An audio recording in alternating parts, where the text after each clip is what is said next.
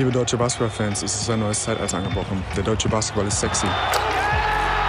Dieses Team, dieses Schicksalsteam. Ich krieg direkt Gänsehaut. Ja, so.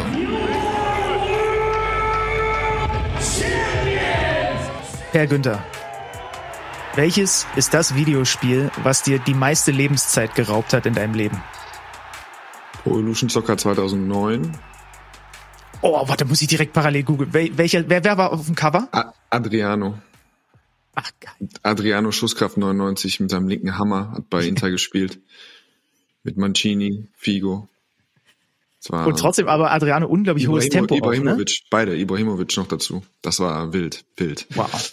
Aber da gab es sowieso, naja, das würde jetzt ausufern, glaube ich. Da, ich bin nämlich jederzeit bereit, eine 25-jährige, äh, minütige Konversation über Konami und Pro PES und so äh, in den späten 2000ern zu halten. Oh, da können wir mal einen eigenen Podcast zu machen. Vielleicht nicht an dieser Stelle, weil die Leute dann alle abschalten, aber das ist ein sehr gutes Thema, wie ich finde. Äh, Ich habe ein bisschen, ich, ich bin ja jetzt total erleichtert, weil mein Call ist Fußballmanager wahrscheinlich 2011 oder 2012 und wir verlieren jetzt beide gerade extrem viel Glaubwürdigkeit und Sympathie bei der Basketballbubble, ne? Äh, das ist okay. NBA Street äh, 2 ist kurz dahinter bei mir. Von daher, da das gleicht das wieder aus. Äh, äh, äh, äh, NBA Jam auch? Nee, NBA Jam war ich früher. Ich hatte als Kind hatte ich nichts, keine Konsolen, kein gar nichts. Ähm, weiß ich nicht. Meine Eltern hatten da eine sehr äh, interessante Einstellung zu.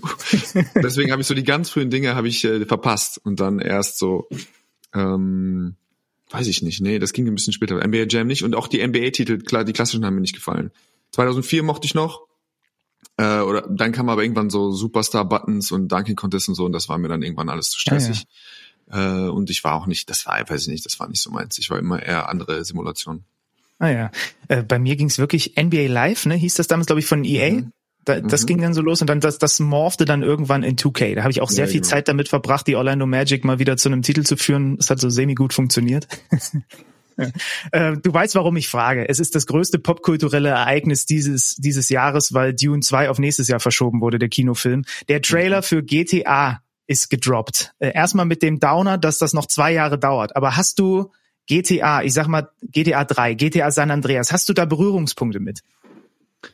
Habe ich äh, lose, also ich muss sagen, ich habe GTA gespielt, als man noch von oben drauf geguckt hat. Oh ja, in der 2D-Ansicht, geil. Ja, also da habe ich auch sehr viel Zeit mit verbracht. Ähm, und dann, ja, ich habe auch San, San Andreas gespielt. Ich habe die so ein bisschen gespielt, aber ähm, ich habe, da musste ich mich irgendwie von fernhalten. Ich habe, äh, ich bin vom vom Gefühl, also von von meiner Natur her bin ich ein absoluter Süchtling und äh, deswegen äh, musste ich mich vor bestimmten Sachen musste ich mich einfach schützen und äh, habe mir dann habe dafür gesorgt, dass es nicht in meinem Haus ist. Und das ist so ein, also diese Spiele, dann einfach so, also die Missionen habe ich dann oft gespielt oder ich habe das quasi durchgespielt und aber danach musste ich mich davon trennen, weil ich sonst einfach in diesen Welten mich verloren hätte. Ja, es sagt auch, glaube ich, eine Menge über den, über den kleinen Benny aus, dass ich manchmal einfach mir da ein Auto geklaut habe und so viel Rabatz gemacht habe, dass ich wirklich von der Polizei mit Hubschrauber verfolgt wurde und einfach versucht habe, irgendwie zu fliehen. Ähm, ja, jetzt, wenn ich so drüber nachdenke, sollte ich darüber vielleicht nochmal mit einem Therapeuten sprechen, aber das ist ein anderes Thema. Die NBA-Bubble zum Beispiel ist vollkommen on fire, LeBron James und Co., weil man sieht ähm, auch die, die, also es ist, es ist quasi das nachempfundene Miami. Äh, man sieht die, man sieht die Spielstätte der Heat, es sieht Ja. alles wahnsinnig gut aus und alle sind komplett äh, am Durchdrehen. Äh, und die Community im Übrigen auch. Grüße an Felix Steiner, der hat aus dem Cover einfach mal, der hat unsere beiden Gesichter da drauf geklöppelt. Äh, Ich bin natürlich natürlich die die weibliche Hauptdarstellerin, die auf deiner Schulter lehnt, bin ich geworden. Das hätte ich aber auch so gemacht, Felix. äh, ja und übrigens, wenn wir schon dabei sind, hast du zuletzt mal Wikipedia gecheckt? Die Community hat geliefert. Du bist Nee, jetzt du bist aufgeführt. Auf, im, im, Im Vornamen äh, Artikel Oh. von Per steht jetzt Per Oh. Günther. Ja, die Community liefert ja dann, äh, das, ich freue mich erstmal darüber sehr. Äh, per Günd muss ja erstmal, also auch nur eine 2e geschrieben, also da habe ich auch, äh, da habe ich nicht geliefert äh, vor zwei Wochen oder wann das war. Aber die Community hat ja noch mehr geliefert. Ich, wir haben gestern eine Nachricht, ich muss kurz den Namen raussuchen, bekommen, über die wir uns sehr gefreut haben. Ich spreche jetzt einfach mal für uns beide, äh, von äh, Maximilian Köhnen. Ah ja, habe ich auch gekriegt. Habe ich mich auch sehr gefreut, ja. Der hat einfach eiskalt geschrieben, hey, äh, ist geil, was ihr macht. Äh, ich spende einfach mal in eurem Namen 1000 Euro an eine Organisation eurer Wahl. Mhm. Müssen wir uns noch überlegen? Das würde ich erstmal, äh, also äh, doch, du Maxi weißt sensationell. Ich habe hab ihm direkt geantwortet, äh, äh, Basketball Aid. Tut mir leid, ich habe auch Ja, da schon für uns beide Ja, gesprochen. du hast recht, ja, du hast recht. Das wäre natürlich auch mein erster Call gewesen. Ich wollte nur kurz absprechen, ob wir vielleicht noch irgendwas, irgendwas vergessen oder sonst was. Aber eigentlich hast du recht. Das machen wir natürlich genauso. Also äh, Shoutout, äh, dickes Shoutout an dieser Tausend Stelle. Das Dank, ist mal ein Shoutout, ja. Ehrenmann. Wir küssen deine Augen. Ja. Ähm, äh, sehe ich eigentlich richtig, dass du diesen Glow versprühst, weil habe ich das richtig verstanden, dass du am vergangenen Wochenende oder in den vergangenen Tagen das allererste Mal seit was weiß ich wie vielen Jahren mal wieder Wintersport betreiben konntest, durftest oder was auch immer? Genau, ich bin äh, nach 20 Jahren das erste Mal wieder Ski gefahren. Äh, Oh. es war überragend. Ich hatte eine großartige Zeit. Meine Oberschenkel haben gebrannt. Ich habe die gleichen Druckstellen an meinen Schuhen gehabt wie immer. Es war ich die erlösenden Momente aus den Skischuhen zu kommen sind immer noch haben die gleiche Kraft. Ähm, aber es war wirklich äh, großartig. Also noch besser, weil ich viel Zeit mit quasi meinen Schulfreunden noch oder so Mhm. aus der Zeit verbracht habe. Die haben mir das geschenkt letztes Jahr nach Karriereende, äh, einen Skiurlaub mit denen und ähm, das war wirklich sensationell. Es gab einen kleinen Videocall, wo Per mir einfach mal kurz gezeigt hat, was da Après-Ski-mäßig so abging, Du unkommentiert. ein seriöses Telefonat mit mir führen. Wir waren in Ischgl, muss man dazu sagen. Das kannte ich gar nicht. Als ich das letzte Mal gefahren bin, so weiß- ich nicht, mit zwölf hat, hat man halt nicht geguckt, wo es irgendwie noch partytechnisch äh, funktioniert. Das war auch wirklich, musste ich mich erstmal, äh, als ich das erste Mal in so eine in so einen Kuhstall da reingelaufen bin danach, äh, musste ich mich erstmal auch anpassen, akklimatisieren, was da so, was da so für munteres Treiben anscheinend in, in die Berge verlagert wird.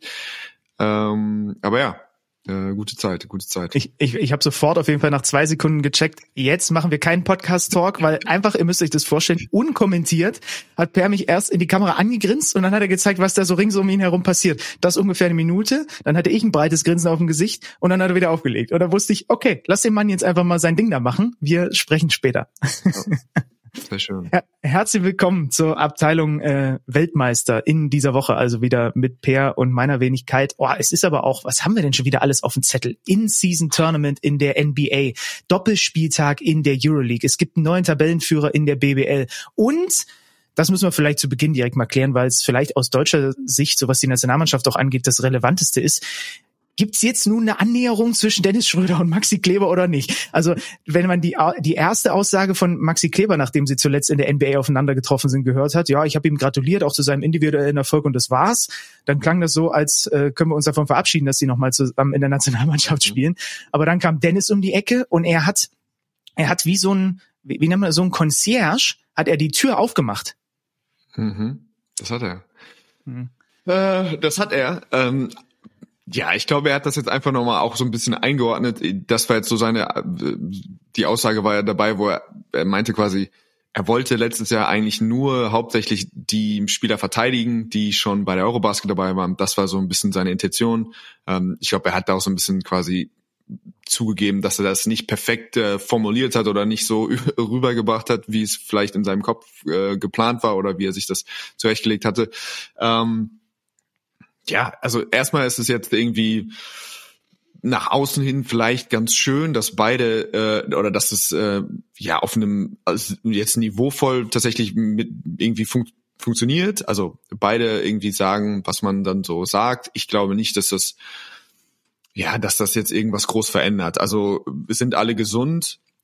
Gibt es also würde, ich sehr, sehr überrascht, wenn, auch wenn Maxi Kleber jetzt ankündigt, dass er spielen wollen würde, dass es da einen Wechsel geben würde. Also in den Personalien für mich äh, macht ein Wechsel für einen Vogtmann keinen Sinn, für einen Thais keinen Sinn, äh, für einen Thiemann keinen Sinn. Ähm, von daher, ja, weiß ich nicht. Also ich glaube, sogar sportlich ähm, wird sich da wird da nichts passieren. Ich glaube, im Kader wird nichts passieren. Diese die Situation, wir haben schon nach der Eurobasket gesagt, so müssten eigentlich alle weiterspielen. Jetzt sind sie Weltmeister geworden. Da wüsste ich jetzt nicht, warum man da was planen würde. Klar, wenn es jetzt toi toi toi, wenn es jetzt Verletzungen geben sollte, ähm, dann wäre es natürlich schön, wenn es da irgendwie eine Annäherung gäbe. Äh, tatsächlich, aber ich kann mir das auch aus Maxis Sicht im Nachhinein auch nicht nicht vorstellen, dass er nochmal Interesse hat, irgendwie das dieses Thema für ihn aufzumachen. Aber wer weiß, ich bin da meilenweit von entfernt. Ich habe da null Insights, kein gar nichts. Ähm, aber wie gesagt, es ist zumindest schön, dass es nach außen hin, dass es vielleicht jetzt so wirkt, dass äh, die Kommunikation ähm, ja einfach so, so ist, wie das wie das sein sollte. Und wir sind gekommen von, er hat kein Game zu, ein Maxi Kleber braucht jedes Team, er spielt Defense, macht das Feld breit, holt Rebounds, kann Ups verwerten und ist sich für die Drecksarbeit nicht zu schade. Ähm, wie gesagt, ich zuck dann immer so ein bisschen zusammen, wenn dann kommt, äh, dass die Medien das ja alles aus dem Zusammenhang gerissen haben, weil ich habe mir das ja schon auch angehört, was, was äh, Dennis da gesagt hat. Und dann äh, da, zumindest einzig und allein den, den Boomern irgendwie den Kollegen zu, zu, zu, zu wuchten, da, da, da würde ich mich auch schwer tun. Hat er ja, auch nicht gemacht. Er hat ja, das ist schön. Das ist, ich mag das. Ich mag das, wenn die Medien, äh, wenn Medien auch immer so, da reagieren sie auch recht empfindlich drauf. Also sagen wir mal so, sagen wir mal so, es ist ja auf jeden Fall so, ich bin der Letzte, der sagt, dass, dass wir, nehme ich mich jetzt mal mit ein, alles richtig machen würden, alles immer super interpretieren, alles bis ins kleinste Detail checken, wirklich auch alles immer total in dem Zusammenhang versuchen zu, zu sehen und zu hören. Ich habe mir das halt irgendwann mal angewöhnt, auch angewöhnen müssen, weil das halt einfach mir sonst ein paar Chefs um die Ohren gehauen hätten, wenn ich es nicht getan hätte. Ähm, und du hast es ja gesagt, er hat das ja auch schon auch auf sich bezogen und hat gesagt, vielleicht hat er da ein paar Dinge auch nicht ideal äh, gemacht. Und dann gab es natürlich auch äh, Medienvertreter, die das auch einfach, äh, die dann einfach eine Headline daraus quasi weiter verbreitet haben und dann hat das auch so eine gewisse Eigendynamik angenommen. Ich mhm. bin der Letzte, der sagt, da ist nur von Dennis Seite irgendwas schiefgelaufen. Ja, ähm, ich bin nur auch ein bisschen allergisch, wenn äh, das kommt ja häufiger mal, ne? So, das kommt ja häufiger, das haben die Medien dann aus dem Zusammenhang gerissen. Ja, manchmal sind es dann auch einfach Dinge, die man gesagt hat und ähm, ja, da vielleicht haben da beide beide so ein bisschen ihren Anteil dran gehabt. Der König schmunzelt in sich rein und, und denkt sich so, ja, schön, einfach mal auch mal auch mal so eine Facette mit reinnehmen. Ähm, komm, wir machen mal, wir machen mal weiter mit etwas, was was wirklich, ich glaube, das hast du auch so empfunden. Das ist schon verrückt. Wir haben Anfang Dezember und wir haben in der NBA Spiele, die richtig Spaß machen zu gucken, wegen auch wegen der Atmosphäre. Also Pacers gegen Celtics zum Beispiel, dieses In-Season-Tournament. Wir haben euch das ja schon mal erklärt, wenn ihr nicht so viel NBA guckt. Die NBA hat etwas eingeführt, um auch während der laufenden Saison mit einem, wie so eine Art kleinen Pokalturnier, äh, quasi für mehr Spannung zu sorgen und auch für mehr äh, ja, Reibung zu sorgen mitten in der Saison. Und sind wir ehrlich, das, äh, das, das funktioniert jetzt schon, haben wir gesehen in den letzten beiden Nächten. Das funktioniert und es ist absolut überraschend, dass das so funktioniert. Also ich habe äh, ein paar Sachen da wirklich nicht kommen sehen. Ich dachte, das wäre ja. so ultra artifiziell und äh, herbeibeschworen. Ähm, und gerade bei den äh, bei den Amerikanern, die ja noch größere äh, größere ja geschichtsträchtigere Anhänger des Sports sind, also die, die das noch denen das noch wichtiger ist, der der historischen Kontext aufzuziehen und denen dann wirklich nur ähm, die genau jeder genau weiß genau, wer wie viele Titel gewonnen hat und dann da irgendwie so was Neues zu etablieren, das da dachte ich, das wird ultra schwierig. Oder es passiert eben wirklich erst in zehn Jahren, wo die, die 15-Jährigen oder 20-Jährigen irgendwie gar nicht wissen, dass es dass es für anders war. Es wächst einfach mit der Zeit. Das ist quasi in Jahr eins so funktioniert, hätte ich niemals gedacht.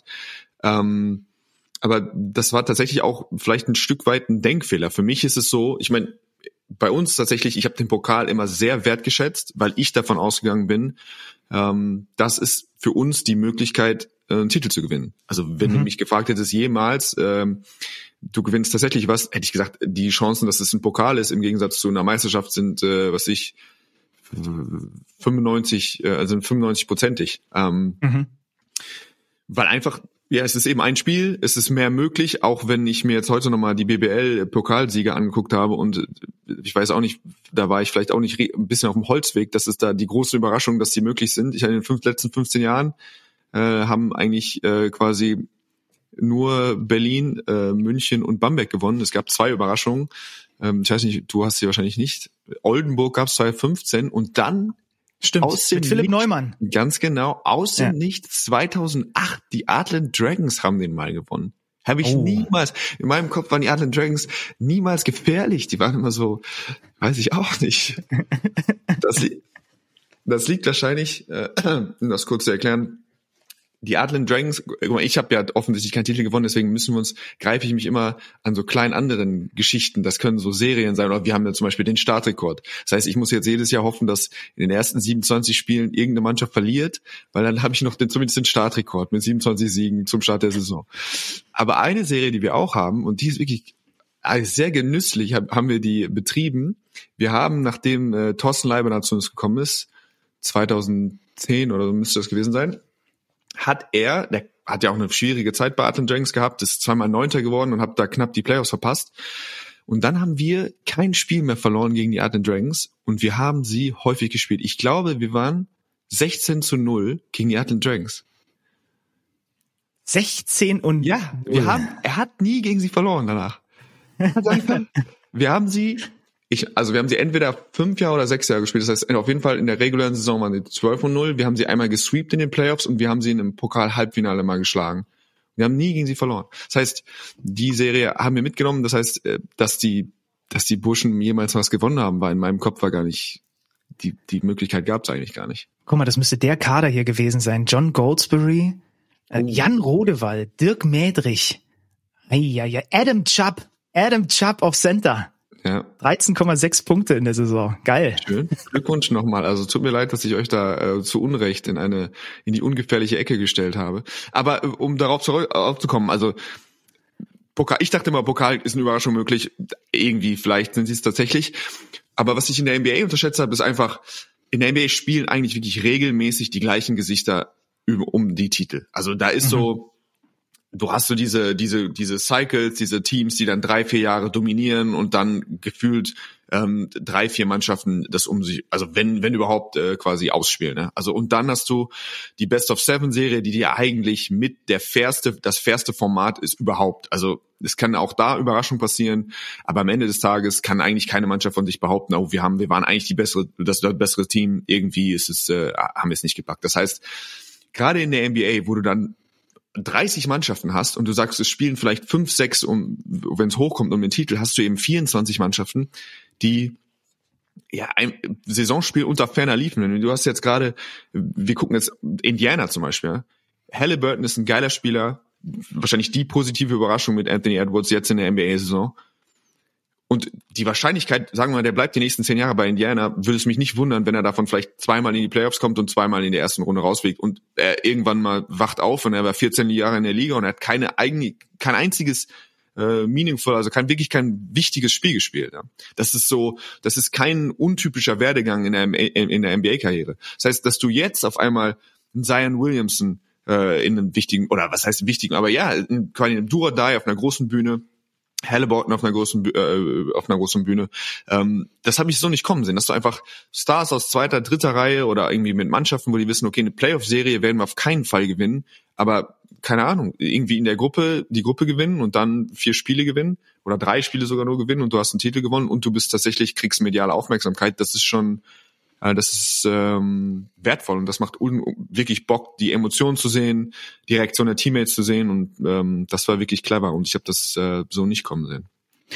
Halbfinale in Las Vegas in der Nacht auf Freitag, Lakers gegen Pelicans und Bucks gegen Pacers und genau was du gerade angesprochen hast, das war auch, als ich mir gerade noch mal im Schnelldurchlauf Lakers gegen Suns so ein bisschen durchgeschattelt habe. Also das Spiel mit dem Spielverlauf hätte, hätte auch so für schöne Fanreaktionen gesorgt. Aber ja. es sind halt nochmal zehn Prozent mehr, weil sie ja. wissen, ne, ansonsten ist das Ding vorbei. Und dann hast du halt den Reeves hinten raus, der wieder diesen, diesen, diesen Dreier nimmt. Und ja. hast du eigentlich die Situation äh, gesehen mit LeBron James und dieser Auszeit, die er genommen hat, als, als Austin Reeves fast den Ball verloren hat oder eben doch nicht? Die Schiedsrichter haben jetzt gesagt, sie haben alles richtig gemacht. Oh, das habe ich zum Beispiel nicht gehört. Also für mich also im Freeze Frame, wo du siehst, wo, wo LeBron die Auszeit called und wo sie dann gegeben wird, da ist der Ball ja schon deutlich auch weg, ohne dass irgendwie Possession oder Zugehörigkeit erkennbar ist und somit ist da eigentlich keine, äh, keine Auszeit möglich. Es gab einen Winkel, wo es aussieht, als wäre der Ball vom Fuß von Devin Booker noch äh, quasi dahin gestoßen worden, was dann irgendwie dann zumindest dann haben sie halt den Fuß Fußcall auch äh, ver verpasst. Aber was wäre die Erklärung, warum sie, warum es äh, alles regelkonform ist? Die, du also meinst, sie haben zwei Minuten, diese zwei Minuten äh, äh, Kommunikation. Die Refs erzählen ja eigentlich immer nur, was in den letzten zwei Minuten, ob es da Fehler gab oder nicht. Ja? Diesen genau, Two-Minute-Report. Genau. Ja. Genau, und da haben halt, oder war es sogar dann relativ kurz nach dem Spiel, auf jeden Fall haben sie, haben sie das nochmal Frame by Frame sich angeguckt und haben gesagt, in dem Moment, als LeBron die Auszeit nimmt, ist der Ball noch in einer Hand von Reeves und quasi gegen dessen eigenen Oberschenkel geklemmt. Okay. Habe ich jetzt, wenn ich ehrlich bin, so auch nicht gesehen. Ich habe das so gesehen wie nee. du, als ich mir jetzt nochmal angeguckt habe. Ähm, aber gut, manchmal ähm, dreht man sich ja dann auch ein bisschen, wie man es braucht. Und dann kann man am Ende wieder sagen, ey, Basketball-IQ, LeBron James sieht, ach du Scheiße, der wird da gedoppelt und der Ball ist gleich weg und nimmt noch schnell die Auszeit und hat dann halt auch das Glück, dass äh, die ihm gegönnt wird. Ich bin ja. da so gefühlt eher auf deiner Seite. Lustig, Klammer auf, dass du da eben da auch siehst, dass irgendwie auf dem höchsten Niveau, das sind ja irgendwie gefühlt so NBBL-Patzer oder Endungen zu einem Spiel, dass wäre es da zum Turnover gekommen, wäre das eine spielentscheidende Szene gesehen. Genau so eine Szene haben wir in der Euroleague gesehen, wo Facundo Campazzo eben quasi in der gleichen Stelle auch getrappt wird und auch den Ball verliert und Jan Madan dann das, das, ähm, das, das finisht und quasi äh, Real Madrid verliert ihr erstes Spiel. Lustig, dass dann irgendwie auch so auf dem allerhöchsten Niveau dann so manchmal einfach dann Baseline-Einwurf, jeder weiß, es kommt, es kommt die Trap und trotzdem irgendwie spielen die das nicht sauber aus. Ja. Aber da Lakers mit Glück. Und da muss man auch nochmal, wir haben jetzt irgendwie gesagt, dass es auch geil ist für die unbekannteren Spieler und für die Small Market Teams und so. Aber auch bei LeBron ist es natürlich auch perfekt. Die, bei den Allstars ist es eben so, auch da wird in den Playoff, in diesen Playoff-Serien irgendwann eng, weil du einfach ja, weil, weil sie vielleicht einfach nicht mehr die, äh, genug Körner im Tank haben für für eben vier Serien, a fünf, sechs oder sieben Spiele, aber eben für ja für drei Do-or-Die-Spiele so, das kann eben funktionieren. Da kannst du das eben noch hochschalten. Da kannst du mehr Minuten spielen. Da kannst du einfach eine höhere äh, Usage Rate haben. Da kannst du höhere Pace gehen.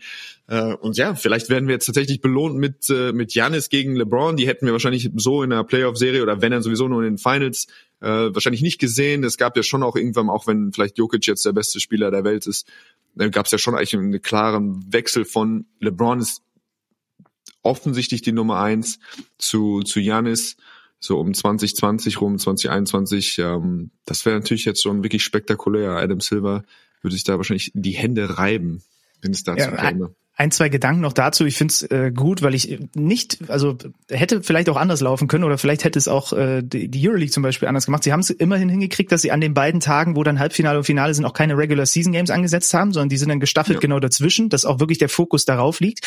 Das Einzige, was natürlich dazu kommt, mh, hm, dieses äh, Final Four Turnier findet ja in Vegas statt.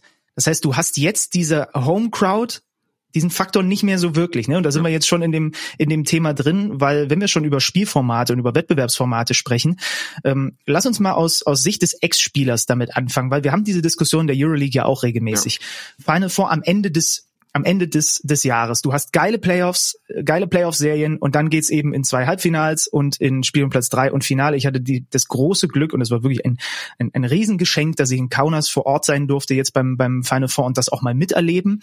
Und aus Event-Sicht und auch aus Sicht eines Medienschaffenden, der da vor Ort ist, da kommen verschiedene Fanlager zusammen. Olympiakos hat natürlich ohne Ende mitgehabt, weil alle anderen Teams, wenn wir ehrlich sind, Real, Barca und Monaco, die bringen halt keine wirklichen Fans mit. Ja, ja das wäre was anderes gewesen, wenn Fenner oder so noch mit dabei gewesen wären. Also vom Event-Charakter können wir gleich drüber sprechen. Mal nur aus, mal nur aus Spielersicht. Lieber Elimination Games oder lieber Playoffs? Hm, ich mag das schon, dass du es für, für bestimmte Formate, also für ein Liga-Format, es, es hängt immer so ein bisschen mit der Dauer des Wettbewerbs zu tun für mich. Also aus Spielersicht ist es so, ähm, in dem Pokal natürlich ein Final Four, das macht absolut Sinn. Es ist quasi eine, mhm. also ein schnelles Format oder es ist ein Turnierformat. In einem Liga-Format ist es für mich äh, nicht verhältnismäßig irgendwie am Ende des Tages. Ja, es ist ein Spektakel, wenn du ein Spiel spielst, aber für mich ist die, äh, ja, wie gesagt, wenn du 18 Teams hast und du spielst äh, 34 Spiele und dann kämpfst du durch zwei Playoff-Serien und du hast dann irgendwie zwei Verletzungen oder du hast eben einen Shooting-Slump und dann ähm, dann gewinnst du es nicht. Das ist für mich nicht passend. Also für mich ist Liga, Ligen sollten tatsächlich mit Playoff-Serien beendet werden, auch wenn sie kurz sind. Und Turniere können gerne mit, äh, mit Single Game Elimination äh, zu Ende gespielt werden. Ah ja. ja. Äh, genau das Beispiel hatten wir ja bei Barcelona, ne? Und Mirotic äh, vergangenes ja. Jahr. Gut, dann war es das, äh, war's das, äh, das eine viel. Aber genau das, was du sagst. Also dann hat dein Schlüsselspieler ein Off-Day oder was auch immer. Und dann ist die ganze Saison, das ist ja die Argumentation derer, die sagen, lasst uns dieses, dieses Final Four abschaffen, was ja. wir übrigens im kommenden Mai live übertragen bei uns bei Magenta Sport äh, aus Berlin haben. Ähm, und lasst uns eben das Finale auch in einer Playoff-Serie setzen. Das fändest du also für die Euroleague erstmal sportlich gesehen fairer. Also ich war letztes Jahr bei Partizan, ich war noch nicht bei dem Euroleague Final Four. Da kannst du mir auch mal erzählen, wie das, also wirklich, ob das stimmungstechnisch, woran das rankommt. Ich war letztes Jahr bei Partizan gegen Real Madrid. Das war die verrückteste Stimmung, die ich in meinem Leben gesehen habe. Mhm. Und äh, ich finde, diese Euroleague macht das auch aus. Also diese diese Fan, die Fankultur ist großer Teil von diesem von die von von dem Produkt. Und das irgendwie zu retten oder das irgendwie mitzunehmen, dass auch in die letzten Spiele, die entscheidenden Spiele, dass du theoretisch in eigener Halle auch die Trophäe hochstemmen kannst oder eben beim Gegner dich durchsetzen musst und wie auch immer.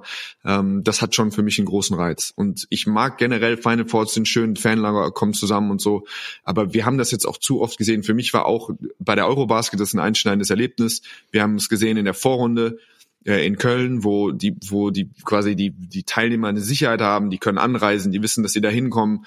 Und die Stimmung war einfach nicht von dieser Welt. Und dann kommt man nach Berlin, wo es natürlich dann äh, wo dann viele Fanlager da sind oder äh, es gab keine Planungssicherheit für Fans oder die können dann eben spontan nicht mehr anreisen, wenn es eine Überraschung ist oder die, die vorher einfach mutig gebucht haben, sind gar nicht dabei. Und dann hast du auf einmal viele Sponsoren noch da und irgendwie ist und irgendwie waren wir ein Stück weit einfach enttäuscht von der Stimmung in Berlin, was ja auch weniger mit der Sportstadt Berlin zu tun hat, einfach mit dem ganzen, ich, alles nachvollziehbar. Also man kann irgendwie niemandem Vorwurf machen, aber irgendwie dieses, jetzt sind es die wichtigsten Spiele und wie kann das sein, dass vorher die Stimmung, also wie kann im Halbfinale oder in der Halbvorrunde die Stimmung besser gewesen sein als im Finale? Das ist einfach ein grundsätzliches Problem, wo ich aber auch nur ja sehr begrenzt irgendwie Lösungsmöglichkeiten für habe. Aber für, wie gesagt, für mich ist das ähm, ja, wenn man die Partisan-Stimmung einmal erlebt hat oder wenn man auch, auch, auch in Madrid oder in Barcelona dann gewesen ist, ähm, dann wünscht man sich das äh, für ein Finalspiel. So einfach ist das. Und das ist definitiv ein Faktor. Also natürlich war dieses Final Four in Kaunas, also Kaunas war ja sogar noch im Viertelfinale, ja. ist dann zwar glatt rausgegangen, das wäre natürlich äh, Eskalationsstufe pur gewesen. Es gab ja, ja ein Szenario, dass Olympiakos, Fenerbahce, Kaunas äh, dabei gewesen wären ja. und dann wäre natürlich das Ding da durch die Decke gegangen. So. Ich erinnere mich zum Beispiel an das Pokal Top 4, wo dann Chemnitz das erste Mal dabei war und unwahrscheinlich viele nach Berlin gepilgert sind, wo Kralsheim dabei war, wo unwahrscheinlich viele mitgekommen sind. Das ist allerdings auch nochmal mit einem längeren Vorlauf, ne, wo du auch als Fanlager planen kannst, weil einfach mehr Wochen dazwischen liegen. Wenn die, wenn die teilnehmenden Teams eine gute Fankultur haben und auch in der Lage sind, aufgrund der Reiseplanung und so weiter viel mitzubringen, dann gibt es für mich, ich habe das damals auch äh, erlebt, es war das letzte Top 4 im Pokal vor Corona, als Oldenburg da diese Halle geflutet hat und äh, ähm, einfach äh, in Berlin in der Mercedes-Benz Arena, die war voll und das war, dann ist das für mich das Geilste, was es gibt, so ein Event. Mhm. Aber das kannst du nicht garantieren. Und ja. sind wir ehrlich, in diesem Jahr wird auch wieder Real Madrid im Final vorstehen und wird nach Berlin nicht viel mitbringen. So, das ist nun mal einfach so. Und das ist schade, weil das hat das Potenzial, aber das wäre halt in einer idealen Welt, hat jeder Euroleague-Verein äh, und jeder BBL-Verein äh, äh, richtig Power auch auf, auf den Rängen, so, mhm. ne? Aber das kannst du dir halt nicht backen. Und dann bist du so ein bisschen davon äh, abhängig. Natürlich habe ich total drauf geguckt dann bei dieser Kaunas-Nummer. Wer kommt alles durch? Und natürlich, sind wir ehrlich, habe ich Fenerbahce und Partisan die Daumen gedrückt, weil ich mir dachte, dann wird's fett. So, je mehr von diesen verrückten Fanlagern, also der, deswegen, das kann ich schon total verstehen. Und ich finde auch, was du sagst, das gilt aus Mediensicht, finde ich, trotzdem auch. Also ich bin so ein bisschen hin und her gerissen, weil es hat halt diesen, diesen Klimax-Effekt. Du hast dieses eine größtmögliche Spiel, diesen größtmöglichen Ausgang und du weißt, wir gehen jetzt in dieses Finalspiel und da ist nichts mehr zu reparieren. Und trotzdem, wenn ich mir jetzt vorstelle, dass wir in der vergangenen Saison in der äh, Euroleague das so gehabt hätten wie in der BBL und wir hätten Real gegen Olympiakos in der Serie gehabt, hätte ja. ich es, glaube ich, geiler gefunden. Ja. ja. Ja, also für mich ist wahrscheinlich aktuell jetzt der Stand so äh, Best of Three, Best of Three, Best of Three in der Euroleague die, die, ja. die ideale Lösung. Das erlaubt immer noch eine Varianz, glaube ich. Ähm, wir haben ja gerade letztes Jahr auch gesehen, dass zum Beispiel in der Olympiakos Fenner Serie, dass da, äh, ich glaube, da wäre es bei einem, also bei einer Best of Three hätte Fenner, meine ich, gewonnen. Aber oder einfach wie, wie nah das. Also ich glaube, dass es gibt immer noch genug Varianz, dass du, ähm, dass es spannend ist. Aber ja, du hast eben noch mal einen größeren, äh, das ist natürlich noch mal ein größerer Vorteil, auch was die reguläre Saison, es wertet die reguläre Saison auf. Also der Heimvorteil äh, oder ja, die Nummer eins zu sein, ist einfach ähm, nochmal wirklich ein, macht einen Unterschied.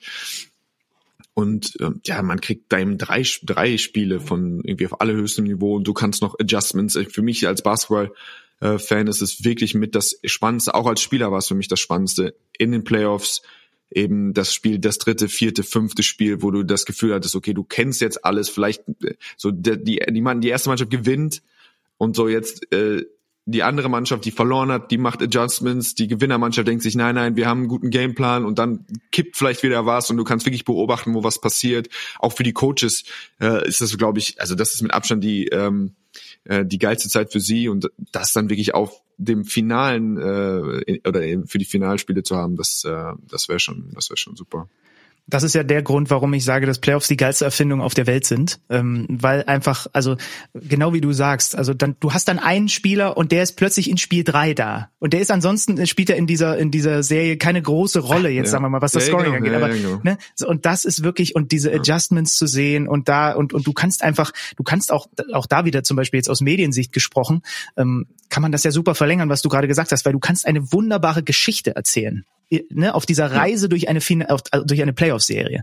Ja. Und das ist halt schon, also halt schon. Ich glaube, gut. man sollte sich, wenn man sich mit irgendjemandem unterhalten sollte, sollte man sich mit den israelischen Basketballkollegen unterhalten, was die, was die denn äh, als die beste Lösung halten, weil wenn es irgendjemanden gibt, der sich mit Spielformaten auskennt, dann ist es die israelische nationale Basketballliga. Ich weiß nicht, ob du das weißt. Ich habe gestern nee. mal einfach mal so ein bisschen rum. Was gibt's denn überhaupt für Formate? Die, es ist eine Liga, die hat was immer schon seit 54 entstanden äh, mit zwölf Mannschaften. Mhm. Die sind am Anfang einfach Regular Season gespielt und dann wer erster es gewinnt die Meisterschaft. Dann war ihnen das zu langweilig. Dann haben sie sich dafür entschieden, sie spielen, äh, sie spielen die Regular Season und die Top 6 spielen dann eine Miniliga aus. Also die haben erst eine normale mit zwölf Mann eine Liga gespielt und dann haben sie mit sechs Leuten eine Liga gespielt, mit sechs Teams eine Liga gespielt. Das war in den 70ern. Dann haben sie angefangen, einfach Best of Three Playoffs zu spielen. Das ging so bis 81, 82. Dann haben sie eine Top 3 Miniliga gespielt. Also sie haben einfach, die zwölf Teams haben die Liga zu Ende gespielt. Und dann haben die ersten drei Mannschaften eine Liga gespielt. Also mit Hin- und Rückspiel. Das finde ich schon so, das habe ich noch gar nicht oh. gehört, aber das ist irgendwie ganz geil, finde ich. Äh, dann haben sie gesagt, nee, das machen wir auch nicht mehr. In den 90ern haben sie dann wieder Best of Three gespielt. In bis 2004 haben sie dann Best of 5 gespielt.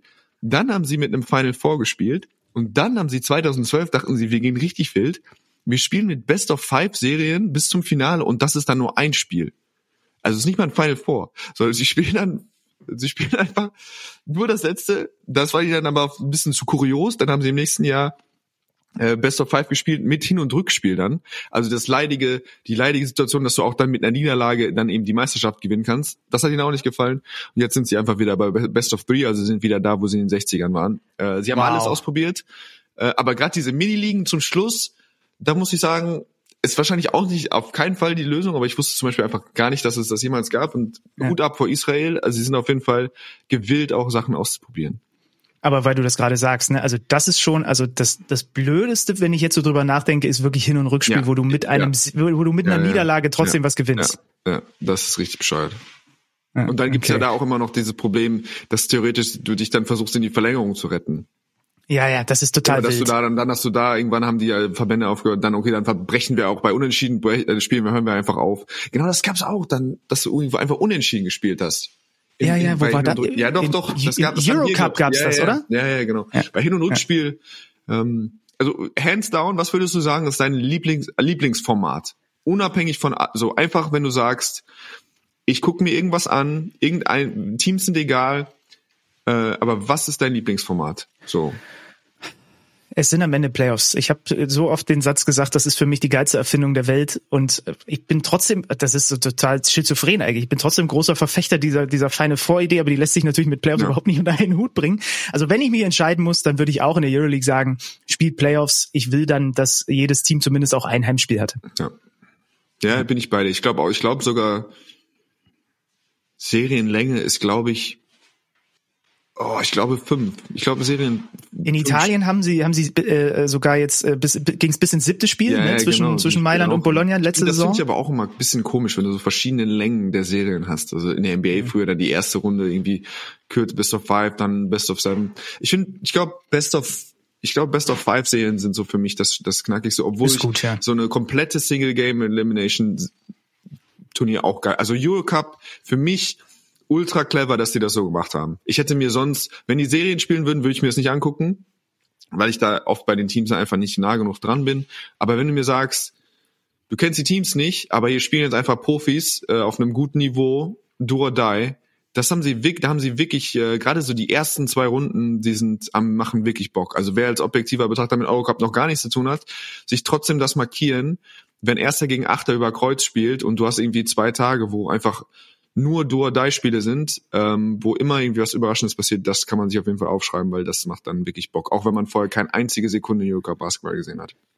Was ihr aber natürlich alle nicht habt, denn den Eurocup gibt's live zu sehen Korrekt. bei uns bei Magenta Sport. Heute Korrekt. zum Beispiel mit Ratzefam Ulm bei Trento im, äh, im Einsatz. Ähm, da sind wir auch schon. das war stark, ja. Hut ab. Okay. Okay. Okay. Ähm, da sind wir auch schon in unserem Programm im Übrigen drin. Äh, Euroleague Doppelspieltagswoche. Also heute, wir zeichnen jetzt gerade Mittwochvormittag auf, gibt's noch Bologna Barcelona, gibt's noch Baskonia Fenerbahce zum Beispiel. Am Donnerstag gibt's die Euroleague Konferenz mit Per Günther und Michael Körner ab 19.30 Uhr. Hochwahrscheinlich. Ich bin aktuell in Hamburg. Du hast gesagt, ich war schon Schiefmann. Ich bin äh, mit viel, mit Ach und Krach aus München rausgekommen. Na, das ist eine Katastrophe. Ich war auch da. Ich war ja auch in München. Also bei mir war es so, ich sollte Sonntag fliegen. Entweder, ich hatte einen Flug um morgens um neun, oh nee, der morgens um neun, um 17 Uhr und theoretisch nur einen um 20 Uhr. Also ich hatte drei Fliege im Rennen, ähm, durch so komische Buchungen und so alle drei natürlich verpasst. Meine Frau ist ein Lüge im Rennen. Das ist das Leben von Perkel. Nein, nein, das war einfach die, der eine war schon wieder der also der eine war schon so, wieder okay. gecancelt und dann haben sie gemacht, wir buchen sie dann auf den, also es war Vogelwild. Äh, du bist dann ja sofort automatisch bei Lufthansa immer umgebucht. Meine Frau ist am Sonntag äh, hat, ist nach, musste nach London mit der Arbeit, von der Arbeit aus. Und äh, ich hatte quasi nur ein bestimmtes Fenster, wo eine Babysitterin, die, also das überbrückt hat. Das heißt, ich meine Deadline war Montag um elf. Musste ich auf oh. Teufel komm raus ähm, in, in Hamburg sein. Und ich weiß nicht, äh, wie das bei euch zu Hause ist, aber es ist so, wenn man sich von einem Arbeitstrip verspätet, dann ist es, wird das noch, ist es noch okay. Wenn man sich vom Skitrip mit den Boys irgendwie ein, zwei Tage später nach Hause kommt, wird das mit weniger Wohlwollen äh, wahrgenommen. Äh, auf jeden Fall war natürlich dann klar so, okay, Amigo, du musst, äh, du musst um Montag um 11 Uhr da sein. Und dann Sonntag alles verpasst, habe mir sogar noch einen Flug dann noch nach Berlin, weil den gab es dann auf einmal noch. Da habe ich versucht, in den Flug nach Berlin zu reinzukommen. Den wurde mir auch gecancelt, 45 Minuten vorher. Da musste ich abends pennen am Flughafen. Da meinte ich so, mir ist egal, ich schlafe jetzt einfach hier ähm, wurde dann aber auch, das wurde nicht gern gesehen. Es gab einfach nichts mehr. Es gab keinen Stuhl mehr oder keine Bank mehr, wo man sich, also es wäre wirklich der Boden gewesen. Da dachte ich, nee, das mache ich auch nicht. Es gab aber auch im, um es gab kein äh, kein Rentalcar mehr. Ich wäre auch mit dem Auto gefahren, gab es auch nicht mehr. Es gab auch kein Hotel mehr im, im, im Umkreis. Musste in so auf so einen Gasthof, äh, so einen kleinen einfachen Gasthof ausweichen, 30 Minuten außerhalb.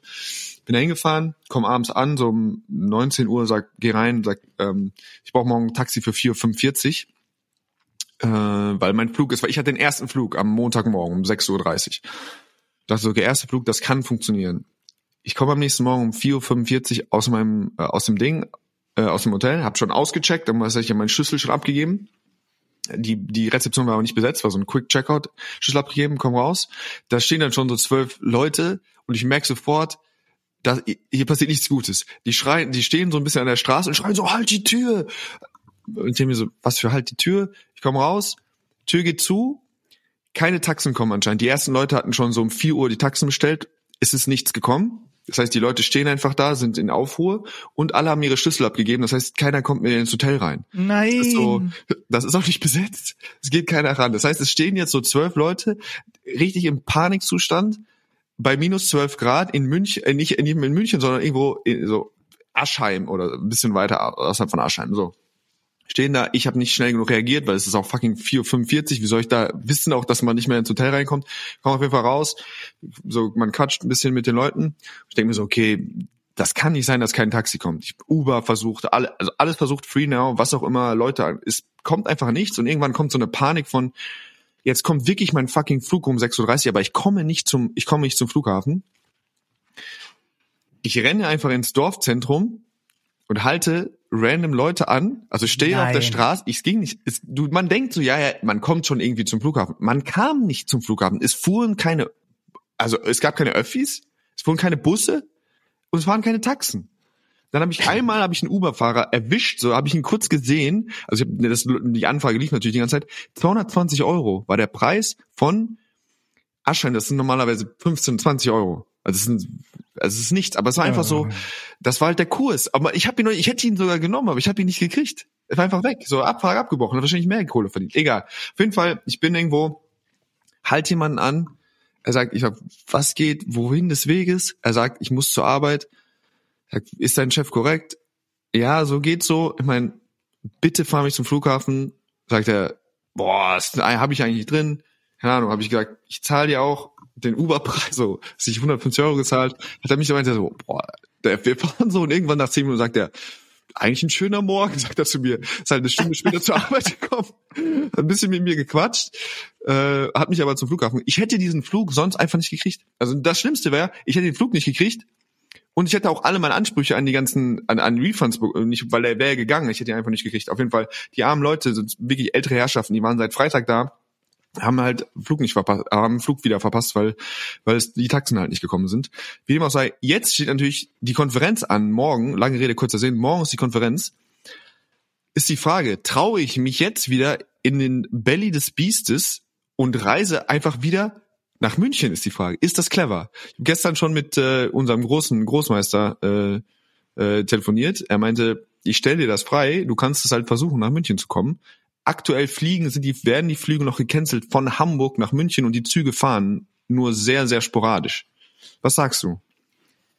Ah, also bin ich ultra oh, dumm, wenn ich jetzt einfach wieder nach München gehe und in München dann nochmal zwei Tage festsitze? Oder ja, ist es eigentlich, müsste es jetzt eigentlich durch sein, das Problem? Ja, das muss doch durch. Also ich war doch jetzt auch da, ich war ja auch da unten und ich bin ja auch dann da auf dem, auf dem, auf dem, äh, sagen wir mal so ein bisschen im Speckgürtel von München und hatte auch schon Probleme überhaupt zum Sender rüberzukommen, weil halt wirklich, wie du gesagt hast, es fahren keine Busse, es fährt gar nichts, keine S-Bahn und nichts. Aber das ist doch jetzt gefühlt eine Woche her. Ja, oder zumindest eine halbe. Ich kann, es kann doch nicht sein, dass jetzt die ganze, ganz München immer noch brach liegt, weil da einmal, ja, da war Schnee ohne Ende. Wir haben äh, Ur-Münchner gesagt, das ist auch mehr Schnee, als in den letzten 15, 20 Jahren da gefallen ist. Schön und gut. Es kann doch jetzt nicht sein, dass diese Stadt immer noch so okay. zum Erliegen kommt. Also Zug einfach schön in den Zug setzen, acht Stündchen und hoffen aufs Beste, dass es klar geht.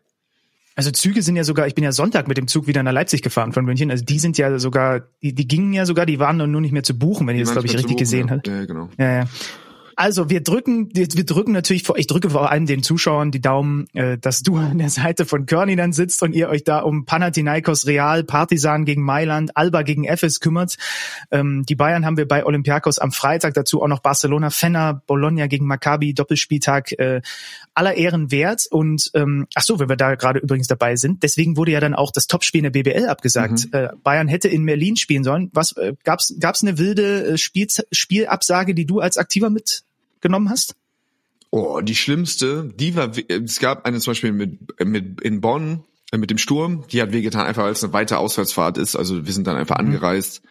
Ähm, das war dann wie eine Kaffeefahrt, irgendwie so am Tag davor angereist, locker, morgens noch gefrühstückt und dann hieß es ja doch kein Spiel, wir fahren locker wieder, komm, wir chillen jetzt noch, noch einen Saunagang und dann essen wir Mittag und dann fahren wir wieder nach Hause. Das war irgendwie noch so okay mit Abstand die schlimmste war die vom Halbfinale im, haben wir in München gespielt, Pokal Final Four. Mhm. Und da sind wir, da habe ich nicht gespielt, war aber, äh, da war ich verletzt. Äh, wir sind hingefahren und das war wirklich so eine Truppe, die daran fest daran geglaubt hat, dass sie das Ding gewinnen. Ne? Es war so, die dachten Pokalmodus, Troy Copain, Petrocelli, äh, Dylan, ähm, Oh, geile Mannschaft. Ich glaube, Troy Copain, geil. Ich glaube, Goodwin ja. war da in dem Jahr. Ähm, einfach so, da war so eine, da war so eine irgendwie so ein Glaube darin, dass wirklich was geht. Ja? Und du fährst in dem in dem Bus und es wird kein Wort gesprochen. Die Leute sind locked in. Ähm, die Leute trinken ihre, ihre ihr Red Bull oder hören ihre Mucke, was immer sie tun müssen, kommen rein in die Kabine, ziehen sich an, so sind gehypt, so die ersten so come on, so und dann ich weiß nicht, wie nah vor dem Spiel, also wirklich nah vom Spiel, kommt jemand rein und sagt so, ja, wir spielen nicht. Wir fahren wieder nach Hause, erst Unglaube, ähm, schon irgendwie auch Bälle angefasst und so. Und dann sich wieder in den Bus zu setzen, sind wir nach Hause gefahren. Das war, das waren die Blue Basketball Blue Balls meines Lebens. Das war einfach so. Ich habe nicht, hätte nicht mehr gespielt, aber es war so. Sogar ich war bereit, auf der Bank einfach so. Das fühlte sich an, es wird ein großes Spiel, das so, das wird irgendwas. Und die Leute waren einfach die, das war, das war einfach, da hat sich auch so viel Adrenalin und so angestaut, was dann irgendwie nicht rauskam. Das war, das war das die und, grausame, grausame Geschichte. Und was war da nochmal? War das die Nummer, wo das da durchs Dach getropft hat? Nee. Nee, das war, glaube ich, Corona bedingt. Ich glaube, das ah, war ja, okay. dann doch noch irgendwie über die Schwelle. Das war ja irgendwie so, du darfst absagen nach bei sieben Ausfällen oder so, Kernspielern. Ähm, und dann war es irgendwie quasi die Frage, okay, wie viele Ausfälle hat München ja? Oder es war irgendwie so und dann waren es auf einmal okay. ähm, acht Corona-Fälle, was auch immer, und dann war, haben wir nicht gespielt. Und dann haben wir das Spiel, glaube ich, als wir es wiederholt haben, nach Verlängerung verloren mit dem Lucic-Flop, glaube ich, bei einem Offensivrebound gegen Dylan. Also Oh, da klingelt's ganz, ja, da Ja, ja, klingelt's ganz. schwierig, äh, schwierig, schwierig. Aber ähm, wie gesagt, das war also Absage, wenn dann so natürlich so früh wie möglich, weil kurz davor das schmerzt. Troy Copain, Andy Obst mit 50% Dreierquote, die beiden die Topscorer, Dylan Ostetkowski, Cameron Clark, Tommy Oh Kleppeis, ja, klar. Petruselli Ja, genau. ja, okay. Ja. ja. und Per Günther mit einer geschmeidigen 7,3 Punkte und 40% aus dem Feld bei 35% von der Dreierlinie. Hm, ja. Hat er geliefert, der Wikipedia-Pair. ähm, äh, okay, Euroleague, komm, also die Bayern und Alba, jetzt haben sie ja wieder gespielt und das war ja gestern ein aus deutscher Sicht sehr erfolgreicher äh, Abend. Die Bayern gewinnen nach Verlängerung gegen Mailand, wo natürlich mit Ettore Messina seinen Vertrag bis 2026 verlängert hat. Es ist ja nicht so, als hätten wir hier im Podcast und ich auch letzte Woche in der Konferenz mit Basti darüber philosophiert, wann das Kapitel mal zu Ende geht. Drei Tage später oder zwei kommt, er bleibt länger. Ist das schon auch, ich habe jetzt auch nur als, ich glaube gestern Abend wurde das noch als Gerücht oder als wahrscheinlich irgendwie kommuniziert von Ich check Alex das noch mal Vogel, kurz. glaube ich. Ähm, also wenn Alex Vogel sagt, es ist bisher noch nicht offiziell bestätigt, dann nehme ich das für bare Münze. Also vor zwei Tagen hat die Euroleague getitelt, Ettore Messina Okay, renews as. Milan Head Coach until Okay, 2026. Dann ist es durch. Ähm, ja, für mich, pff, weiß ich nicht. Dann, also ich dachte, er wäre wirklich angezählt, als er gesagt hat, dass er ähm, es ja eigentlich nicht nötig hat, seine Titel aufzuzählen, aber er wollte nochmal erwähnen, dass er 35 Titel gewonnen hat. Äh, das ist normalerweise so die Endstufe von äh, Platzhirsch will nochmal seine äh, se- seinen Wert verkaufen oder will nochmal sagen, wer er denn eigentlich ist. Ähm, Nee, aber ja, ist ja auch, vielleicht wächst da noch was Schönes draus. Äh, bisher haben sie große Probleme, die wurden natürlich durch den tollen Sieg der Münchner gestern noch ver- verschärft. Vor allen Dingen, ähm, wie gesagt, Mailand 6 vorne mit 50 Sekunden Verschluss. Ähm, aber ja, das waren jetzt echt paar knappe, geile Bayern-Siege. Das, äh, ich meine, wir sind froh, ähm, die wir auch noch eine lange weite Reise irgendwie mit dieser Euroleague äh, vor uns haben, dass äh, wenn die deutsche Beteiligung natürlich relevant ist, äh, von daher freuen wir uns da ganz besonders. Ähm, aber ja, das war schon, war schon wieder und wieder Ibaka, ne? wieder Ibaka. Ich meine, Carson Edwards das lauteste Spiel, natürlich die drei ganz wichtige Jumper am Ende, aber dass Ibaka jetzt den Dreier so trifft, den Touch mit diesen kleinen Jump Hooks, ähm, weiter offensiven Brett dominiert, ähm, ist er für mich natürlich sinnbildlich für auch so ein bisschen den Aufschwung. Und Nicola Bepp für mich, ja, ist jetzt, äh, hat jetzt in den letzten vier Spiele, macht er über zehn, das war das, was wir von ihm erwartet haben. Wenn Bonga nicht spielt, spielt er die drei. Wenn Bolmaro nicht spielt, spielt er die eins. Verteidigt auf, auf allerhöchstem Niveau, trifft jetzt ab und zu wieder seinen, den toughen Stepback nach links, hat aber auch diesen kleinen Notwurf und erlaubt keine Plays für ihn, sondern er jetzt scoret trotzdem jetzt offensiv. Ähm, das sind so für mich individuell die beiden und eben, wenn du dir bei Bayern jetzt einfach die, äh, die Minutenverteilung anguckst, sieht es eben einfach anders aus. Ja, das ist jetzt aus der Not gedrungen. Jetzt fehlen eben Bolmaro und Andi und Lucic immer noch. Aber jetzt sieht's eben aus quasi wie eine siebener halber, achter Rotation maximal. Die Leute fühlen sich sicherer. Das ist von mir interpretiert. Das mag auch anders sein, aber ähm, es ist eben einfach. Es ist eben einfacher. Es ist einfacher äh, zu spielen, ähm, wenn du 25, 30 Minuten spielst, als wenn du äh, 20 Minuten spielst. Und wenn du dir die, den Boxscore anguckst, es gab am Anfang regelmäßig Spiele, wo gefühlt irgendwie zehn Leute haben 20 gespielt. Und jetzt ist es schon ziemlich klar, du hast fünf Leute, die richtig Minuten gehen, auch wenn es gestern auch vielleicht verzerrt ist durch die Overtime, aber du hast jetzt, das wirkt so ein bisschen anders. Ja. Äh, Jaka Lakovic hat immer gesagt, es gibt eigentlich nur drei Spielertypen, entweder du spielst drei Minuten, 13 Minuten oder 30 Minuten. Ähm, das ist natürlich nicht so eins zu eins immer auf alles so, äh, so übertragbar, aber grundsätzlich ist das schon irgendwie so eine sinnvolle Orientierung. Und das, so wirkt das jetzt auch bei München, ja. Du hast eben jetzt gestern fünf Spieler mit 30 gehabt, zwei 13er und dann eben ein paar dreiminütiger, drei Minüter. Ja, das ist schon, das ist aber spannend, ne? Weil natürlich, wenn man jetzt naiv von außen drauf gucken würde als Fan, als Medien und man hat vielleicht auch dieses Beispiel Real Madrid, wo die die Minuten Ja. so verteilen, aber natürlich auch auf einem extrem hohen Level, dann würdest du ja sagen, je mehr Breite, je mehr Qualität, äh, je mehr Rest auch die einzelnen Spiele bekommen. Aber ich habe mit mit Basti in der Konferenz auch drüber diskutiert. Der meinte halt auch, ähm, dass es schon diese diese Beispiele einfach gibt, wo wenn die Rollen klarer sind, wenn mehr Minuten vom Laster fallen und du äh, stößt ja genau in das gleiche Horn, dann halt das auch manchmal einfach zu sehr guten Dingen führt. Ja, also für mich ist dieses, ist es, ja, es gibt diesen Leuchtturm äh, Real Madrid, wo das anders funktioniert, oder es gibt generell auch in Spanien ist ist der Ansatz oft anders. Oder ich habe dann, wenn wir im Eurocup gegen spanische Mannschaften gespielt haben, haben sie oft drei Point Guards, die irgendwie alle irgendwie oder einer irgendwie 18 und zwei spielen äh, so viel, dass es auf 40 Minuten rauskommt. Aber, äh, mhm. aber äh, weißt du, das ist so, das ist sehr untypisch. Dafür brauchst du, also das ist eine unglaubliche Qualität von Real Madrid, dass sie das können. Dann ist es auch ein Vorteil. Aber es sind dann eben auch die äh, Fernandes und Yui und Rodriguez und so, die dann eben äh, in 13 Minuten funktionieren. So, das ist eine äh, riesen Herausforderung und deine Reise ist vorbei quasi. Also wir haben das in Ulm auch mal versucht. Thorsten Leimann hat, uns auch erzählt, dass es bei, äh, dass es so gemacht wird in bei Real Madrid. Aber es ist so, bei Real Madrid ist Endstation. Also wenn jemand sagt, ich bin 15 Minuten Spieler bei Real Madrid, ist das was, das ist quasi ähm, so, Klar. da kommt nicht mehr viel mehr. Also das, das ist dann, da wolltest du immer hin. Dafür hast du dein ganzes Leben gearbeitet. Und dann willst du diese Rolle auch so, bist du ready dafür, diese Rolle so gut so auszufüllen. Und du trägst sie mit Stolz und so weiter.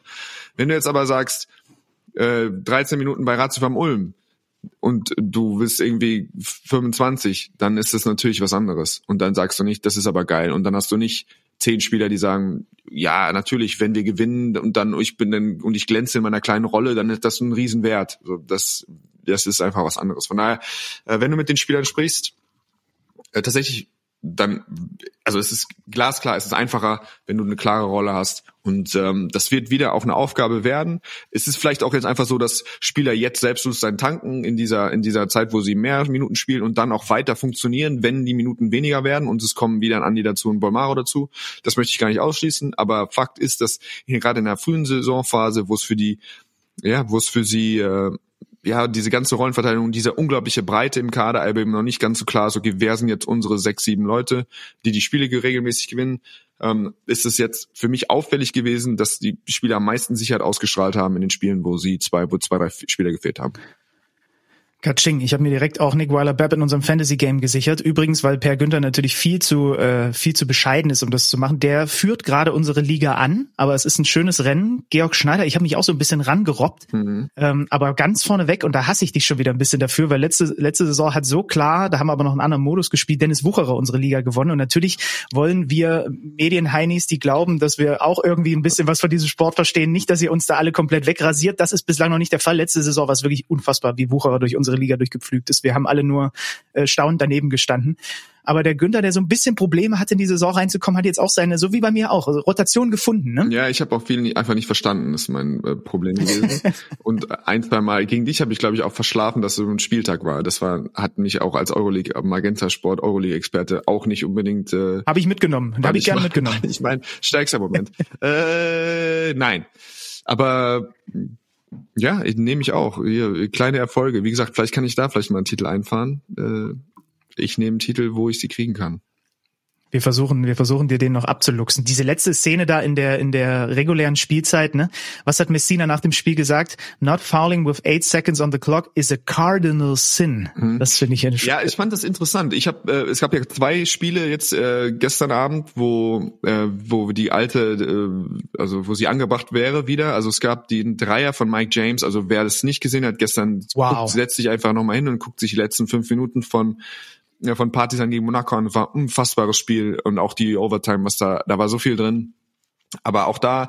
Auch eine Fehlentscheidung übrigens, ne? Hinten raus. Hast du das gesehen? Acht Sekunden Violation, ja, ja, kurz vorm Ende. Monaco ist richtig auf, on fire. Ja, auch auffällig, äh, auch zu Recht moniert. Während, manchmal gibt es so Sachen, die sieht man sofort während des Spiels.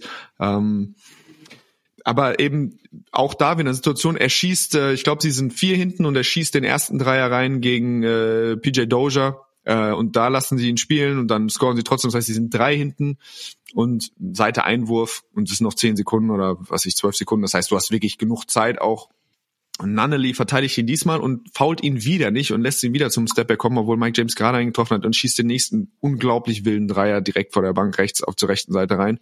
Und Nunnally sagt aber hinterher im, im Interview, er wollte eigentlich faulen, aber er hatte Schiss, er hat also quasi, er hat sich nicht getraut, in das, wusste nicht genau wann, wollte den End One natürlich auf gar keinen Fall abgeben, aber auch nicht eben, weil er glaubt, dass Mike James dann eben so clever ist, dass wenn du ihn einfach dumm einfach auf ihn zuläufst und faulst, dass er ihn trotzdem wirft. Und ich glaube auch, dass Tonut faulen wollte.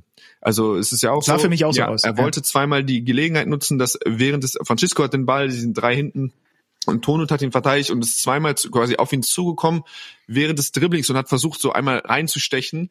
Ähm, und da auch da wieder, da kam es natürlich äh, der Ball zu Ibaka mit unter glücklichen Umständen und der hat den Dreier dann reingeschossen. Aber in zwei Situationen, wo nicht gefault wurde und eigentlich ist da außer beide Mannschaften wollen faulen und die Spieler haben einfach Schiss, wenn der Ball schon oder wenn die, die gegnerischen Spieler im Dribbling sind, dann einfach plump auf sie zuzukommen und sie einfach irgendwie da das zu stoppen. Ja, das war interessant zu sehen.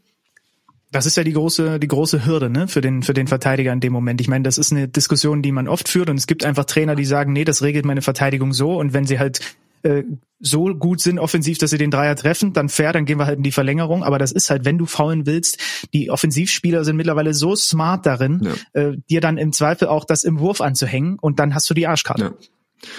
Ja. ja. Ja, äh, aber es war ja wie gesagt, also wie gesagt, die die die, die zwei Würfe von Mike James unbedingt angucken und auch sonst, das waren Spiele gestern. Ähm, ja, ich meine, wir haben jetzt von den, den knappen Sensationssieg von Alba noch nicht. Äh, noch, den, soll, den sollten wir noch mal raus, sollten wir noch mal rausheben. Ja. Ne? Matisek Dreier, der unbedingt, also nach Assist Delo, das geht natürlich erstmal doppelt runter wie wie Öl aus Albas Sicht. Mhm. Zweiter Sieg äh, schlagen zu Hause Kaunas, nachdem man mit 16 hinten war.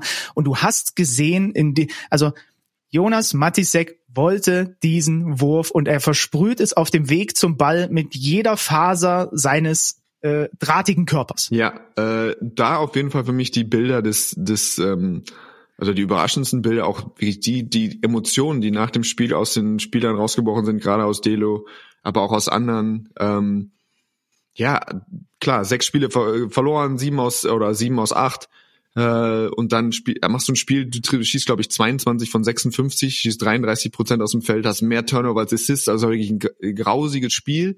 Aber du kämpfst dich eben, du schlägst eben mhm. ohne Brown, ohne Thomas zu Hause Jalgeris, äh, die dieses Jahr auch nicht die Mannschaft sind von letztem Jahr und die haben ihre eigenen Probleme und so weiter, aber ähm, ja, schwaches Spiel, du, du triffst nichts und trotzdem findest du irgendwie einen Weg und äh, und die Mannschaft lebt so. Das ist schon, äh, das ist schon auffällig. Die Fans waren tatsächlich da, wenn es, wenn es nicht getäuscht hat, auch wieder am äh, war wieder Stimmung.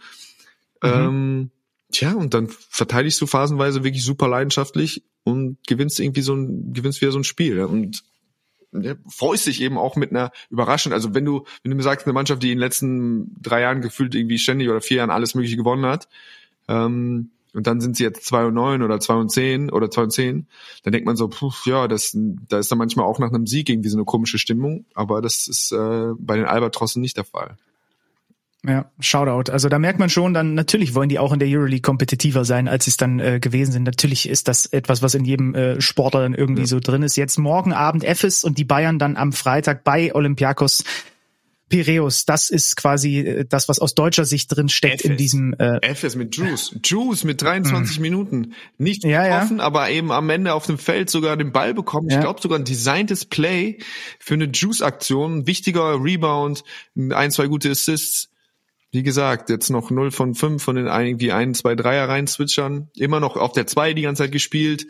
Ähm, aber in der Euroleague jetzt sind viele Verletzungen da er hat gespielt, war also auf jeden Fall Vertrauen bekommen, er hat hervorragend verteidigt in ein paar Situationen, wirklich tough. Ähm, und sie haben gewonnen. Das ist das Wichtigste. Ja? Also wenn du einmal, wenn du Minuten kriegst und dann musst du gar nicht viel machen, aber du hast gewonnen, der Trainer geht nach Hause und dachte, okay, ich kann ihn, ich kann ihn in den letzten fünf Minuten auf dem Niveau gegen eine Top-Euroleague-Mannschaft spielen lassen. Das ist cool. Ist gut. Hab mich auch total gefreut. Ich habe es auch laufen gehabt und habe bei jedem Dreier hinten raus äh, dachte ich mir, komm, der der muss jetzt, ja. der der jetzt platzt der Knoten, der geht jetzt noch rein, weil wie du gesagt hast, er stand dann eben in der entscheidenden Spielzeit auf dem Feld und er ist dann am Ende eins von acht äh, aus dem aus dem Feld. Nicht hat die Würfe, die du nimmst, genau. die der sein ganzes genau. Leben lang nicht genommen hat. Du bist ja. gewohnt, du kann natürlich kann er Catch and Shoot Würfe treffen, aber es ist einfacher Catch and Shoot Würfe zu treffen, wenn du vorher äh, den Ball in der Hand hast in Pick and Roll Situation. Das ist auch wenn es nicht das gleiche ist, dann schießt du mal einen Jumper vom vom Ellbogen oder du bist immer aggressiv, kommst an die Freiwurflinie. So und jetzt schießt schießt du auch Dinger rein. Dein ganzes Leben hat er den Ball in der Hand, so so einfach ist das. Und Catch and Shoot ist das, was er sich dazu gearbeitet hat. Und dann aber ausschließlich von dem zu leben, was du mir dazu gearbeitet hast, ist einfach tough. Das ist einfach schwierig. Von daher, ja. die, äh, die, Entwicklung ist, ist, gut, er wird sich da durchsetzen, das ist wirklich ein Stahlbad und ich glaube auch, man merkt so aus der Interaktion des Trainers mit ihm und wann er spielt, dass er wirklich hohe Stücke auf ihn hält. Aber man hofft natürlich, dass ab und zu nochmal so von den 20 Minuten dann auch nochmal fünf Minuten in so eine dominantere Ballhänderrolle reinrutschen. Ja, genau. Ich hätte ihm so, äh, hätte ihm dann einfach deswegen halt auch gegönnt, dass zumindest einer von diesen, ja. von diesen Würfen dann irgendwie noch reinrutscht. Justus Hollatz haben wir natürlich weiter im Blick, genauso wie die äh, Basketball-Bundesliga, die einen neuen Tabellenführer hat. Ich gucke mir heute Abend in der Halle, weil ich da arbeite, die Chemnitzer an gegen Varese. Übrigens, bei Varese, Willie Corley Stein spielt mittlerweile beim Tabellen 14. aus Italien. Also ich finde das manchmal so geil, diese NBA Spieler und wo die dann teilweise so landen. Also gut, das ist jetzt Varese, das ist jetzt nicht zweite rumänische Liga, aber äh, trotzdem irgendwie interessant. Und weil die Ulmer verlieren, und Chemnitz Oldenburg schlägt. Oldenburg übrigens mit der vierten Niederlage in Folge zusammen mit Braunschweig das mhm. kälteste Team der BBL im Moment. Mhm. Ist Chemnitz, wir haben ja einmal schon hier drüber gesprochen, ähm, Tabellenführer in der Basketball-Bundesliga und die Zahlen das mit Abstand beste Defensivteam der Liga auf 100 Possessions, nur etwas über 97 Punkte, die sie zulassen. Die Gegner treffen nur 26 Prozent ihrer Dreier, das ist mit Abstand Höchstwert in der BBL. Äh, Offensivrating auf Platz 8, zweitbestes Rebound-Team, äh, eins der besten Dreier-Teams der Liga. Ähm, und wir haben ja schon mal so ein wenig über diese, über diese Zusammenstellung mit dem Trainer Pastore gesprochen. Ich habe jetzt mehr von ihnen dann halt auch gesehen, weil ich da immer mal äh, der Arbeit wegen war.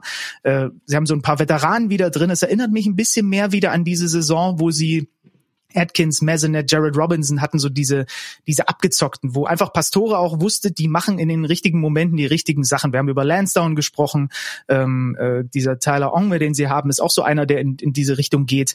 Ähm, äh, West van Beck hat, ich weiß nicht wie viele, mittlerweile 20 plus Spiele über beide Wettbewerbe verteilt und die sind jetzt einfach Tabellenführer und haben vor allem 16 Pflichtspiele in Folge gewonnen. Wir haben nur einmal zum Auftakt gegen Ulm verloren, ansonsten haben die alles rasiert.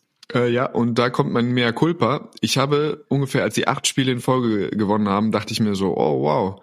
Äh, ich habe sie äh, schon ein, so zwei, drei Halbzeiten gesehen, aber ich muss sie mir mal richtig angucken. Habe ich nicht gemacht. Dann haben sie zwölf Spiele in Folge gewonnen. Habe ich sie mir immer noch nicht angeguckt. Und jetzt haben sie 16 Spiele in Folge gewonnen. Und ich habe immer noch nicht, kann mir noch nicht erlauben, außer so über diese, die, ja, die Standard-Pastore und äh, sie haben super Defensivkonzept und so weiter, so, die Floskeln äh, habe ich keine originellen Gedanken zu Chemnitz und ich werde, ich verspreche dir das, Vielleicht wenn die 20, wir sollten die 20 Spiele gewinnen. Ja, oder jetzt am Wochenende. Die, oder jetzt, Wochenende. jetzt Pokal, jetzt, jetzt gegen Ulm. Ja. Eins gegen zwei der Liga, Pokal, ja, äh, do or die, da schauen, wir, Ulm, da schauen wir ganz, da schauen wir wirklich genau. Jetzt, aber ein Spiel reicht mir da nicht. Dann muss ich Varese und das Pokalspiel und dann habe ich wirklich eine fundierte Meinung. Habe ich zwei, mindestens zwei Aussagen, die, äh, ja, die nicht einfach so generelles Blabla sind. Ja, fair, das ist fair. Also in der Liga sind sie, sind sie, sind sie neun Siege in Folge. Bonn hat sich mittlerweile auch auf die drei vorgeschoben mit vier Siegen in Folge. Auch Ludwigsburg dreimal in Folge gewonnen. Ähm, und übrigens jetzt auch ganz wichtig, dass Kreuzheim mal den, äh, den zweiten Sieg eingefahren hat, so fürs, fürs Gefühl da unten nach dem, nach dem Trainerwechsel. Das ist so die Lage der Dinge in der Basketball-Bundesliga. Günni, hast du noch was, was du mit der Basketballwelt teilen möchtest? Ich wollte nur, äh, dass du mir einmal noch PJ Tucker hinwirfst, bitte. Mit seiner, oh, mit seiner goldenen äh, Serie. Warte, dann werfe ich dir den, werfe ich dir den wie folgt hin. Was ist eigentlich mit PJ Tucker los? Nein, es ist tatsächlich, ich meine, das ist jetzt nicht das erste. Ich glaube, das ist jetzt die ausgiebigste. Ich glaube, er hat jetzt in elf oder zwölf Spielen keinen Punkt gemacht, ein paar DNPs dabei oder sonst, aber, aber ich finde es einfach, hat nichts mit PJ Tucker zu tun, aber ich finde, das ist einer meiner Lieblingsjokes oder so Inside-Gags im Basketball, ist, dass wenn du, ähm, irgendwo ist das Twitter auf Twitter mal aufgetaucht, wenn du keinen Punkt gemacht hast, kein Rebound, keines, also nichts Zählbares hattest und mhm. aber eine bestimmte Minutenanzahl gespielt hast, dann nennen sie es eine Cardio-Einheit. Und das finde ich, das finde ich so genial einfach. Das ist mein liebster, ist einer meiner liebsten Basketball-Jokes, die es gibt. Ähm, also wenn einfach nichts Zählbares und das ist die klassische Cardio-Einheit. Ich weiß, er holt ja immer noch ein paar Rebounds. Das heißt, er qualifiziert sich dafür nicht. Aber es gefällt mir sehr gut. Ja, die merke ich mir aber auf jeden Fall. Also die Cardio-Einheit und du hast vorhin gesagt, das finde ich auch schön. Das wird definitiv direkt, das wirst du merken in den kommenden Wochen in meinen Kommentar einfließen, ein lautes Spiel machen. Finde ich super. Ist eine schöne Umschreibung für ein gutes Spiel, ein tolles Spiel, ja, ein starkes Spiel. Spiel. Es gibt laute, es lautes gibt laute Spiel. 20 Punkte und leise 20 Punkte. Aber ich mag so Serien. Ich meine, das waren jetzt elf Spiele von, äh, von PJ Tucker, die er nicht gescored hat. Ich weiß nicht, wie weit er das noch, oder zwölf, ich weiß nicht, wie weit er das schafft. Aber es gibt so immer, ab und zu tauchen gerade bei den Amis einfach so Serien auf, die finde ich äh, legendär. Ähm, eine war, äh, so, äh, ich glaube, LeBron hat auch so eine un unnormale Serie, wo er zweistellig gepunktet hat. Oder ich glaube, die läuft immer noch. Äh, MJ hatte die auch und das ist einer meiner Lieblings, vielleicht enden wir damit, ist meine, einer meiner Lieblings äh, MJ Facts. Er hat 86 einmal einstellig gepunktet. Ich glaube, Da hat er nur 16 Minuten gespielt, also da hat er schon acht, aber er muss irgendwie verletzt gewesen sein, weiß ich nicht. Und dann hat er das nächste, was er zweistellig gepunktet hat, war äh, 2001, also da war der äh, mit 39 bei den Wizards. Und das war du kannst das erste Mal, wo er nie unverletzt einfach nicht zweistellig gepunktet hat. Und dann hat er im nächsten Spiel äh, gegen die Charlotte Hornets 51 gemacht. Na klar. So das finde ich halt, geil. Der Boy. Das finde ich schon geil. Das, wenn du das mit dem Alter so, da war er wirklich schon nicht mehr, also weit davon entfernt. Aber wenn du dann einfach sagst, so, okay, das erste Mal einstellig, so, ach so soll das, so, jetzt ist wirklich der Abgesang auf mich, so, dann mache ich jetzt nächstes Spiel 51. Das gefällt mir, das gefällt mir sehr gut. Oh, wenn wir in diesen, wenn wir in diese Dinge abdriften, ich habe hier gerade nebenbei aufgemacht. Ich glaube, ich kaufe mir gleich für 14 Euro ist noch verfügbar NBA Live 2004 mit äh, Vince Carter im Raptors Trikot auf dem Cover. Das ist, glaube ich, meine Sünde der, der Woche. Gute Junge, schön war's. Ich äh, drück dir die Daumen, dass du morgen zur Konferenz kommst und die äh, Leute dich da alle hören können und freue mich, wenn wir uns das nächste Mal sehen. Freue mich, wenn ihr äh, auch nächste Woche wieder einschaltet und vor allem, das könnt, den Gefallen könnt ihr uns doch mal tun. Wir haben jetzt schon gemerkt, dass wir eine aktive Community haben. Äh, lasst mal fünf Sterne Bewertungen bei bei Spotify da und bei bei Apple gibt mal ein paar Rezensionen, ähm, teilt diesen Podcast, äh, abonniert diesen Podcast. Das sind alles so Dinge, die unserem kleinen Liebhaberprojekt hier helfen, äh, ein bisschen Sichtbarkeit auch hier und da mal in den Charts zu bekommen. Wir wollen das Gesicht von Per Günther wieder nach oben. Wenn, wir in den Charts auf eins gehen, dann laden wir dieses äh, GTA-Bild von uns beiden als neues Cover hoch, würde ich sagen. Wobei ich weiß gar nicht, ob das rechte technisch überhaupt geht oder nicht. Aber das wollte ich an dieser Stelle nochmal loswerden. Wer bis hierhin gehört hat, kann jetzt auch nochmal die drei Minuten investieren und uns überall auf jeder, jeder Podcast-Plattform, äh, die es gibt auf der Welt, nochmal einen Daumen da lassen. Oder auch Hass da lassen. Wenn, guck mal, wenn Hass da ist, dann, ich will, die sollen das schon ergeben, was sie, was sie spüren. Ja, richtig, richtig. Hass aber gerne eher in Richtung Peer als in meine. Das war's. Tschüss.